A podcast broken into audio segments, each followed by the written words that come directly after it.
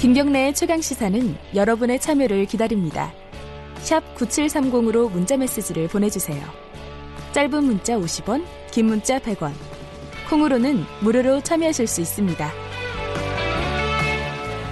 네, 김경래 최강 시사 1부에서는요. 어, 지금 남북미 관계에 대해서 좀 짚어보겠습니다.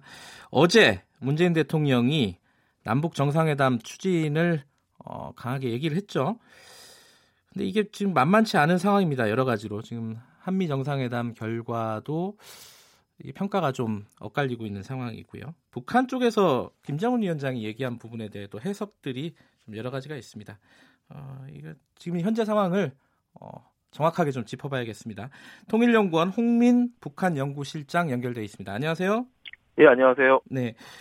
어, 일단요 남북 정상회담이 네. 뭐 4월 27일 1주년 그 전에는 뭐 당연히 불가능하겠죠. 예, 뭐 다소 촉박하긴 하죠. 그러나 예. 뭐 실무형으로 예. 어, 원포인트로 정말 그냥 그 협의만을 위해서 만난다라면 네. 의정과 격식을 생략하고 예. 어, 단기간에 추진 가능성도 배제할 수는 없습니다. 아하. 다만 좀 더 여유를 두고 그래도 준비해서 만난다라면은 그 4월 안에는 좀 힘들지 않을까 싶습니다. 예. 그러니까 문재인 대통령이 장소와 형식에 구애받지 않겠다라고 말한 게 그런 의미군요. 실무 회담이 될 수도 있다. 그럼요. 예, 네. 예. 음, 그러니까 판문점 같은 데서도 에서 원 포인트로 가볍게 만날 수도 있다 이런 뜻이네요. 그렇죠. 예, 예. 예. 근데 지금 특사 파견 얘기는 안 했어요. 이건 왜 그런 거죠? 당연히 나올 줄 알았는데.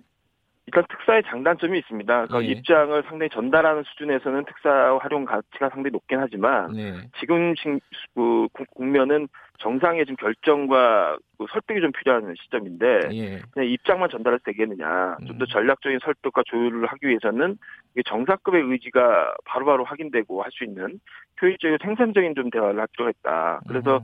아마도 이제 정상회담 쪽으로 포커스를 좀 맞출 필요가 있지 않느냐라는 판단인 거 아닌가 싶습니다. 아, 그럼 특사를 뭐 비공개로 보낼 수도 있는 거 아닌가요? 이렇게 되면은?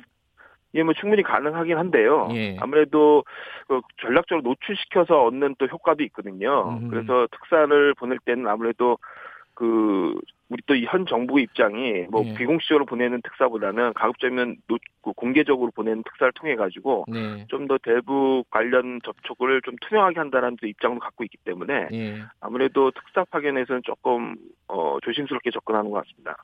근데 지금 북한이 우리한테 그러니까 문재인 대통령한테 이런 얘기를 했잖아요. 뭐 오지랖 넓게 중재자 촉진자 행세하지 마라.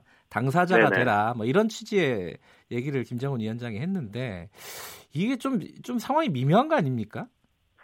예, 사실 뭐 북한 발언이라서가 아니라 좀 귀담아 들을 필요는 있습니다. 아, 그래요? 네. 예, 우리가 이제 중재자 촉진자 이- 그 말을 하면서 네. 어, 작년에 계속 대화의 장을 마련해주고 좀 네. 교착을 풀어주는 명분 역할은 좀 했는데 네.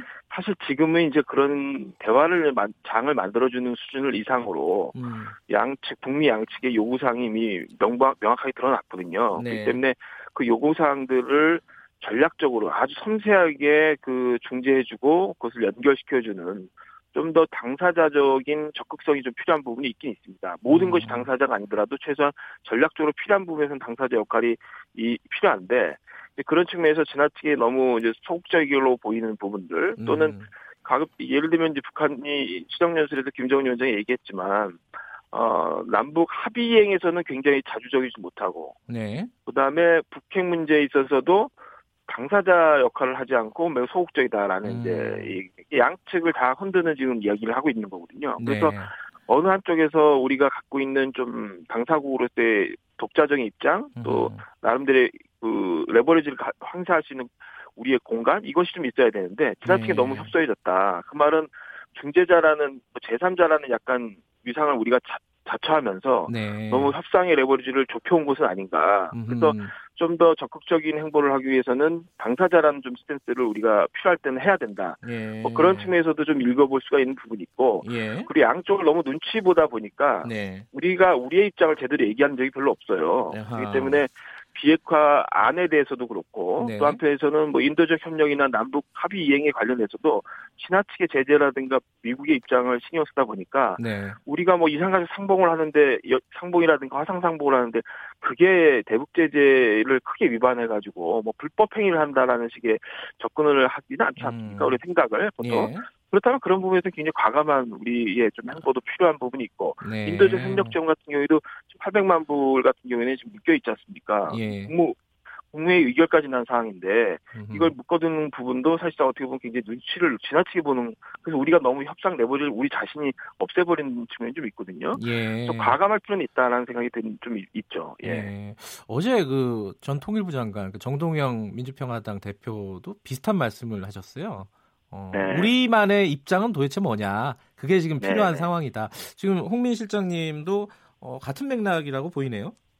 이게 좀 답답한 측면이 있는 거죠. 너무 음. 중재자 촉진자라는 조심스러운 행보. 물론 이제 조심스러운 행보는 그만큼 북미 관계가 어, 조심스럽게 다뤄야 될 만큼 민감하다는 건 알, 이해는 하는데 네. 과감하게 그 부분을 돌파할 때는 네. 우리가 당사자라는 입장을 갖고 과감히 우리도 우리 입장 안을 제, 제시해서 북한과 미국이 네. 그것을 검토할 수 있도록 해야 되는데 양측이 제시한 의견을 가지고 어떻게 하면 그걸 조- 잘 조, 이렇게 꽤 맞출까 정도로 수준에서 너무 음흠. 조심스럽다는 거죠. 예. 그러다 보니까 우리의 거의 레버리지는 거의 없는 상태. 그래서 계속 우리는 양쪽으로 다 압박만 당하는 좀 상황은 아닌가. 좀. 좀 성찰 좀 필요한 부분이 있다고 봅니다. 그러면요, 그- 그냥 솔직하게 얘기해서 북한은 우리가 지금 그 한미 정상회담에서도 이 예를 들어 금강산이라든가 개성공단이라든가 이쪽 얘기를 못 꺼내지 않았습니까? 네네. 그러니까 그런 부분을 우리 독자적으로 좀 어, 진행을 시키자 이렇게 볼 수도 있는 건가요?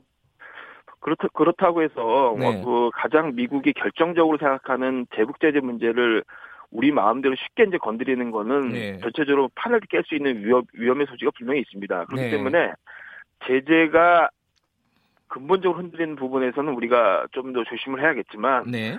우리가 인도적 협력이라든가 음. 그 제재와 상관없이 좀 더 우리가 도덕적이고 좀 남북한의 어떤 어, 민족적 정서에 호소될 수 있는 부분들에 대해서는 좀 더 우리가 적극적인 행보를 할 필요가 있다. 예를 들면은 음, 금상 금강산 관광도 본격적인 재개의 이전에 네. 우리의 자산, 그 기업체들의 자기 자산을 확인하는 부분들은 아무리 그 제재라는 그 중요한 결정적 고리가 있다고 하더라도 네. 어그 개인의 어떤 자산권에 대한 부분에서는 중요한 또 그 법적 권리가 있는 것이거든요. 네. 그런 측면에서는 우리가 좀 더 과감하게 행동을 할 수도 있는 것이고 그다음에 이산가족 화상상봉을 하는데 카메라조차 들어가는데 그거를 일일이 다 승인을 받듯이 한다라는 음. 것이 과연 적절한 것인가 네. 그런 부분에서는 우리 민족적인 정서의 부분에서도 굉장히 위배되는 부분이 많거든요. 그래서 예. 또 그런 부분에서 우리의 강한 목소리를 내야지만 북한이 보기에도 네. 어 우리도 자주적인 나름대로의 어 목소리를 갖고 가는 부분이 있다라는 걸 인정해 줄 수도 있고 또 한편에서 미국에게도 우리도 나름대로 남북 이행을 위해서 필요한 부분이 있다라는 좀 전략적 스탠스를 우리가 가질 수 있는데 네. 너무 그것을 미리미리 다 좀 없앤 건 아닌가라는 좀 생각이 드는 거죠. 예. 지금 북한 쪽에서 김정은 위원장이 이런 얘기를 했어요. 그 서로 그러니까 미국에 대한 얘기인데 서로 일방적인 요구 조건을 내려놓고 각자의 이해관계에 부합하는 건설적인 해법을 마련을 하자. 네. 이게 좀 따져 보면은 어, 지금까지 뭐 안, 안보하고 뭐 경제하고 좀 바꾸는 요런 거 네. 말고 지금 다른 방향을 북한이 생각하고 있다 이렇게 봐도 되는 건가요? 예, 뭐 좀 상당히 고민을 했던 흔적이 좀 발견되는데요. 예. 그 부분은 이제 제재에 더 이상 목매지 않겠다라는 것과도 좀 연결이 돼 있습니다. 예. 그 말은 하노이 회담 때는 사실 비핵화와 대북 제재 해제를 갖다 같이 이렇게 하나의 프레임으로 설정하고 예. 북한이 이제 접근을 하다 보니까 사실상 제재가 굉장히 자신의 약점이라는 걸 이미 노출해 버리는 상황이 돼 버렸고 음. 시인하는 꼴이 돼 버렸죠. 예. 근데 원래 이제 작년 6.12 북미 정상회담 합의문으로 돌아가면은 비핵화와 체제 안전 보장이 서로 교환되게끔 돼 있지 비핵화와 대북 제재를 했을 경우에는 굉장히 북한이 요구하는 수준이 굉장히 협소해지는 음, 치- 거- 상황이 됩니다. 예. 그래서 이렇게 하다 보니까 오히려 북한의 그 협상 레버리지가 굉장히 위축되는 그런 이제 상황이 발생했는데 그래서 아마 요번에도 요번에는 그런 프레임을 새롭게 재설정하려고 하는 것 같습니다. 다시 이제 비핵화와 체제 안전 보장이란 프레임으로 돌아가서 그 체제 안전 보장 안에는 제- 대북 제재 해제도 들어가지만 뭐 군사적인 부분들, 외교적인 부분들, 경제적인 부분 다 들어가거든요. 그러니까 네. 이제 골고루 여러 가지를 대체 제도 형태로 해서 제재 이외에 다른 것들도 요구할 수 있다. 그래서 어떤 면에서는 제재에 모든 걸 걸고 있는 것이 아니라는 걸 이제 음. 보여줌으로써 약간 어떻게 문턱을 낮춘 의미도 있고 네. 또 한편에서는 제재가 아니 니네들이 안 된다 그러면은 다른 부분을 통해서라도 그러면 협상할 의지가 있다라는 그런 측면으로도 해석이 가능한 부분이 있는 거죠. 예, 어쨌든 어, 지금까지 얘기했던 그런 어떤 주제 말고 다른 주제로 우리 얘기할 수 있다라고 보여준 건 사실이네요. 그럼요. 이제 충분히 음. 그 협상 공간을 열어놨다고 봐야겠죠. 예. 그래요. 예. 요번에 이제 어, 문재인 대통령이 남북 회담 하자라고 했으니까 네. 이게 뭐 언제든 진행이 된다면은 네. 궁금한 게 3차 북미 정상회담 이쪽으로 갈 수 있는 어떤 계기가 될 수 있을까요? 어떻게 보십니까? 왜냐면 충분히 있습니다. 그 뭐 워낙 남북 정상회담 하는 자체 이유 자체가 네. 그 북미를 연결시키기 위한 목적이 일단 가장 강한 목적 네. 그 우선 우선적인 목적이기 때문에 뭐 당연히 그렇게 가는 것이 가장 긍정적인 시나리오겠죠. 그런데 중요한 건 시간이 그렇게 많지 않다는 겁니다.